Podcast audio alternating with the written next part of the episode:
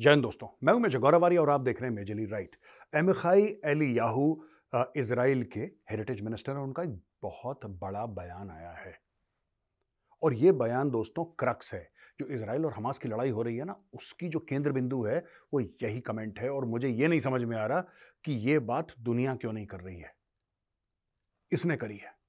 और इसने ये बोला है इसराइल के मंत्री ने कि साहब, अगर आप पैलेस्टीनियन स्टेट बना देते हो, अगर पैलेस्टीन एक अलग मुल्क बन जाता है, एक अलग देश बन जाता है, पूरा इंडिपेंडेंट तो एक बात ध्यान रखना। You are heading towards the next holocaust holocaust वो है दोस्तों, जो हिटलर के समय नाथसीज ने छह मिलियन यानी कि साठ लाख यहूदियों को मार दिया था। लड़ाई में नहीं मारा। आप ये मत सोचिएगा कि मैदान जंग में युद्ध का मैदान है और वहाँ पे लड़ाई हो रही है, वहाँ पे मारा नहीं। कोई टेलर, कोई वकील, कोई यूनिवर्सिटी का प्रोफेसर, कोई दुकानदार सड़कों से उठा उठा के लोगों को ले गए, कॉन्सेंट्रेशन कैंप्स में और गैस चेंबर्स में उनको मारा। बड़ी दर्दनाक मौत उनको दी, इनोसेंट लोगों को मारा, जो बिल्कुल मासूम थे, जिनका कोई लेना देना नहीं था लड़ाई से, जिनका कोई लेना एक ना लेना दो, उनको मारा। वो कह रहा है कि एक बार आप बना दोगे पैलेस्टीनियन स्टेट तो यही कलेश होने वाला है दोबारा। ऐसा क्यों कह रहा है वो? आज मैं आपको ये समझाऊँगा, बहुत ज़रूरी है। It's a very important video मैं चाहता हूँ एंड तक इसको देखें दोस्तों। देखिए, मूल बात यही है। टू स्टेट सोल्यूशन क्या है कि एक पैलेस्टीन होगा, एक इसराइल होगा। ठीक है ना? और इसराइल कई बार पहले अग्री कर चुका है दोस्तों कि हाँ ठीक है, दो स्टेट बनने तो कोई बात नहीं। लेटेस्ट 2005 में भी इसराइल ने अग्री करा था। यह बात मैं आपको कई बार बता चुका हूँ, पर क्योंकि क्योंकि इसका अभी बयान आया है तो मुझे लगता है कि मुझे एक बार फिर आपको बताना पड़ेगा 2005 में इसराइल ने गाजा पट्टी में जो यहूदी थे उस वक्त, सबको बोला कि तुम पीछे आ जाओ और ये जो पैलेस्टीनियंस हैं, इनको अपना इलाका दे दो वापस। इसराइल ने करा इसराइल ने तीन अरब डॉलर भी खर्च करे, क्योंकि ज़ाहिर सी बात है, वहाँ पे स्कूल भी बनाए, उन्होंने अस्पताल भी बनाए, घर भी बनाए, लोगों के सब कुछ बनाए। अब जब पूरी एक पॉपुलेशन को आप शिफ्ट करोगे तो आपको उनको देना पड़ेगा ना कुछ यहाँ पे। तो उन्होंने करा। उन्होंने बिल्कुल करा, ये सब के सबको लेकर आए पीछे, तीन अरब डॉलर खर्च करे और पैलेस्टीनियंस को बोल दिया कि ठीक है, तुम्हारा इलाका है, ये लो बेटा चाबी, जाओ ऐश करो। क्यों पैलेस्टीनियंस नहीं कर पाए? क्यों पैलेस्टीनियंस अपना देश नहीं बना पाए जब इसराइल छोड़ के चला गया था 2005 क्योंकि वो नहीं बनाना चाहते। लोग यही बात नहीं समझ रहे हैं, लोग प्रेशर डाल रहे हैं नेतन्याहू पे। ठीक है जी। लोग अच्छा आज की तारीख में एक और बहुत बड़ा फ्रॉड हो रहा है। दोस्तों, सुनिएगा मेरी बात ध्यान से। बहुत बड़ा फ्रॉड हो रहा है। फ्रॉड, बीस हज़ार मार दिए, तीस हज़ार इसराइलियों ने मार दिए, चालीस हज़ार मार दिए, गाजा पट्टी पूरी सा। ये कौन जाके वेरीफाई कर रहा है ये क्लेम्स एक जमाने में लोग शर्मा शर्मी में ये तो कह देते थे, आज से दो तीन महीना पहले जब लड़ाई शुरू हुई थी, शर्मा शर्मी में कम से कम ये तो कह देते थे कि हमास के आंकड़े हैं। आजकल तो वो भी कहना बंद कर दिया। वो कहता बस आंकड़े हैं ये। एसोसिएटेड प्रेस रॉयटर्स जैसे बड़े बड़े मीडिया प्लेटफॉर्म्स ये कहते हैं कि नहीं, इतने मर गए। अब लोग यही मानते हैं ना कि एसोसिएटेड प्रेस वाला कोई है ग्राउंड पे जो वेरीफाई कर रहा है कि इतने लोग मर गए। कोई वेरीफाई नहीं कर रहा, वहाँ पे कोई नहीं है। हमास कुछ भी हवा में फेंक देता है, लोग उसको बटेर लेते हैं। कुछ भी हमास छोड़ देता है, आज इतने मर गए। वो किसी दिन सवेरे उठ के बोलता है, भाई आज कितने मारे वो कहता है, यार, चलो, आज अच्छा दिन है, कोई ज़्यादा नहीं, मार, आठ सौ मार दो आज। कह रहा जी, आज आठ सौ मर गए। कोई पूछने वाला नहीं है उनको। अच्छा क्यों मना कर रहा है ये? ये जो इसराइल का मिनिस्टर है, अमिखाई एलियाहू, ये बोल क्या रहा है? ये कह रहा है, यार, कि अगर वहाँ पे पैलेस्टीन स्टेट कल बन जाता है तो क्या गारंटी है कि हमारे ऊपर हमला नहीं करेंगे ये लोग?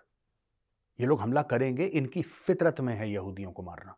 इनकी फितरत में इनके दिमाग में, ये इनके जहन में, ये इनके खून में है, ये नहीं रुकेंगे। और दोस्तों, यही बात है जो हमास भी कह रहा है। लोग मानने को तैयार नहीं है यार। लोग कह रहे, नहीं कोई बात नहीं, आप एक बार बना दो, सब ठीक हो जाएगा। ओ भाई, क्या गारंटी है कि ठीक हो जाएगा? पहले भी तो एक दो बार फेल हो चुका है मामला है पूरा। आप किस बिना पे कह रहे हो कि मामला सक्सेसफुल हो जाएगा? और वहाँ पे शांति होगी, वहाँ पे शांति नहीं होने वाली है। और मैं आपको बताता हूँ, क्यों नहीं शांति होने वाली है? क्योंकि ये मामला ये लोग सोच रहे हैं, जो वेस्ट वाले हैं, ये सब हैं, ये मज़हब की ताकत को ना कम आंकते हैं। क्योंकि ज़्यादातर वेस्ट में सेक्युलर स्टेट्स हैं। दुनिया भर में और भी हैं, भारत भी है उसमें शामिल, लेकिन वेस्ट वाले ना, इनकी एक अलग लेवल की सेक्युलरिज्म है। वो कहते हैं कि मज़हब कुछ होता ही नहीं है यार। There is nothing called religion हाँ ठीक है, अपने घर में, अपने गए चर्च चले गए, क्योंकि ईसाई हैं ज़्यादातर। ये कहते हैं, नहीं, पूरी दुनिया सेक्युलर है। सब लोग वैसे ही सोचते हैं जैसे हम सोचते हैं, और ये सबसे बड़ी गलती अमेरिका कर रहा है और यूरोप कर रहा है। सबसे बड़ी गलती इनको ऐसा लगता है कि वो जो फिलिस्तीनी हैं, वो जो जॉर्डेनियंस हैं वहाँ पे आसपास जो अरब स्टेट्स हैं, वो बिल्कुल वैसे ही सोचते हैं। उनकी वही तरबियत, वही ट्रेनिंग है, वही मानसिकता है, वही जहनीत है, जो कि वेस्ट वालों की है। और नहीं भाई, ऐसा नहीं है। वो जिहाद करने निकले हैं, वो ऐसे लोग हैं कि अगर किसी को गोली लग गई होगी और वह मर रहा होगा या कैंसर हो गया होगा, मर रहा होगा, उसको यहूदी डॉक्टर अगर ठीक कर दे ना, यहूदी डॉक्टर अगर उसको ठीक कर दे तो ठीक होने के बाद उसी यहूदी डॉक्टर के पेट में चाकू मार देगा वो। ये सच्चाई आपको समझना पड़ेगा, ये लड़ाई जो इसराइल की और हमास के बीच में चल रही है, ये दो मजहबों के बीच में लड़ाई चल रही है। और हमास जो है, वही एक रेडिकल इंटरप्रिटेशन ऑफ़ इस्लाम है, जो आगे बढ़ा रहा है। ये लड़ाई उसकी है from the river to the sea Palestine will be free ये क्या मतलब है इसका? What does this mean they will never forget about Israel the only way there can be peace मैं आपको बता देता हूँ, शांति का एक तरीका है। एक ही तरीका है, बहुत शांति का। अगर किसी को शांति चाहिए और अगर आप चाहते हैं कि पूरे वहाँ पे जो मुस्लिम देश हैं, वो एक्सेप्ट कर लें इसराइल को, अगर पूरा का पूरा इसराइल कन्वर्ट कर ले। इसराइल कलमा पढ़ ले, कल मुसलमान हो जाए, मैं बता रहा हूँ, एकदम शांति हो जाएगी। एकदम शांति हो जाएगी। इनको प्रॉब्लम यही है कि इसराइल ज़िंदा क्यों है? That is their basic problem Israel exist क्यों करता है? उनको यही समझ में नहीं आ रहा। ईरान क्या कहता है? We'll throw the Jews into the sea Iran का क्या लेना देना फिलिस्तीन से? ईरान का क्या मतलब है? ये एक रिलीजियसली ड्रिवन है। ये मज़हब ने ये नफरत फैलाई है। और ये नफरत आज से नहीं है भाई। ये नफरत 1400 साल से है। ये इंस्टीट्यूशनलाइज्ड रिलीजियसली सैंक्शनड नफरत है अगेंस्ट द जूज पहली बात। दूसरी चीज़ मैं आपको बता रहा हूँ कि पूरा आलम इस्लाम ऐसा नहीं है। अलग अलग जगह चेंजेस आ रहे हैं। अब जैसे latest crown prince Mohammed bin Salman जो सऊदी अरब का प्राइम मिनिस्टर भी है क्राउन प्रिंस भी है वहाँ का, उसने क्या लेटेस्ट रूल अपना निकाला है? उसने ये रूल निकाला है कि भाई देखो, जो इफ्तार है ना, जिससे फास्ट तोड़ते हैं मुसलमान जब रोज़े रखते हैं तो जब नमाज़ के बाद शाम को सूरज ढलने पर वो अपना फास्ट तोड़ते हैं। नमाज़ पढ़ने के बाद फिर पानी पीते हैं, पूरे दिन भूखे पैसे रहते हैं, शाम को वो पानी पीते हैं और अपना फास्ट तोड़ते हैं राइट उसने बोल दिया कि मस्जिदों के अंदर ये नहीं होगा। Crown prince Mohammed bin Salman ने बोल दिया कि ये चीज़ अब मस्जिदों के अंदर नहीं होगी, जिसको फास्ट तोड़ना है, घर पे जाओ। डोनेशन मना कर दिए मस्जिदों में कि भाई मस्जिदों से कोई डोनेशन नहीं लेगा। जैसे बक्से लगे रहते हैं ना छोटे छोटे इतने बड़े बड़े बक्से कि जाओ, उसमें पैसा डालो, इस कॉज के लिए, इस कॉज के लिए। कह रहा, वो भी आपको मना है। उसने कई जगह लाउड स्पीकर का एक डेसिबल सेट कर दिया कि ऐसा नहीं कि आप पूरा वहाँ पे चीख चीख के सबको बुला रहे हो डिस्टर्ब कर रहे हो। नो इसने खुद बंद कर दिया, इसने एक दो और चीज़ें करी हैं, इसने हदीस बैन कर दी। कई सारा जहर जो है रेडिकल इस्लामिस्ट के बीच में, वो हदीस है, ये पूरा गजवा हिंद, वजवा हिंद कहाँ से आता है? कि हिंदुओं को मार देंगे, कुरान में थोड़ा ना लिखा हिंदुओं को मार देंगे।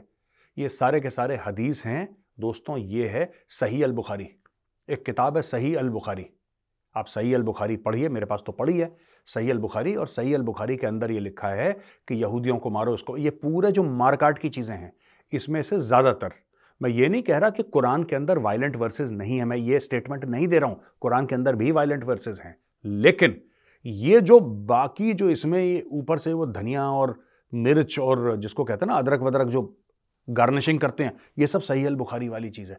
उसने क्या हुआ कि उसने सही अल बुखारी बैन कर दी। उसने ये बैन कर दिया कि आप बाहर जाके दूसरे देशों में आप अपनी philosophy Islamic radical Islamist philosophy वो इस्लाम फैलाने से मना नहीं कर रहा। वो कह रहा है, ये जिहाद, फियाद वाला जितना भी क्योंकि एक ज़माने में भाई सऊदी अरेबिया करता था। सऊदी अरेबिया तेल के पैसे से जिहाद फंड करता था, उसने सब बंद कर दिया। उसने बोला, मारो बोले, कोई जिहाद विहाद फंड नहीं होगा। इंसान के बच्चे बनो, सब लोग अपना पैसा वैसा कमाओ, क्योंकि एक दिन तेल खत्म होने वाला है और जिस दिन तेल खत्म होगा, ये सारी की सारी जो हेकड़ी है ना, सब निकल जाएगी। गोल्डन रोल्स रॉयस से वापस ऊँट के ऊपर आ जाओगे एक झटके में, जिस दिन पैसा खत्म हुआ। उसको पता है, वो यार विजनरी आदमी है। मैं तो बहुत बड़ा फ़ैन हूँ प्रिंस मोहम्मद बिन सलमान का। I think is a fantastic guy and I think he is the right ruler for Saudi Arabia उसने सऊदी अरब को, जो कि सबसे ज़्यादा कट्टर मुस्लिम देश हुआ करता था, उसने उसको बिल्कुल ठीक लाइन पर लगा दिया है। अब ये देखना है कि ये बाकी जो हैं, ये कब लाइन में आएँगे दोस्तों?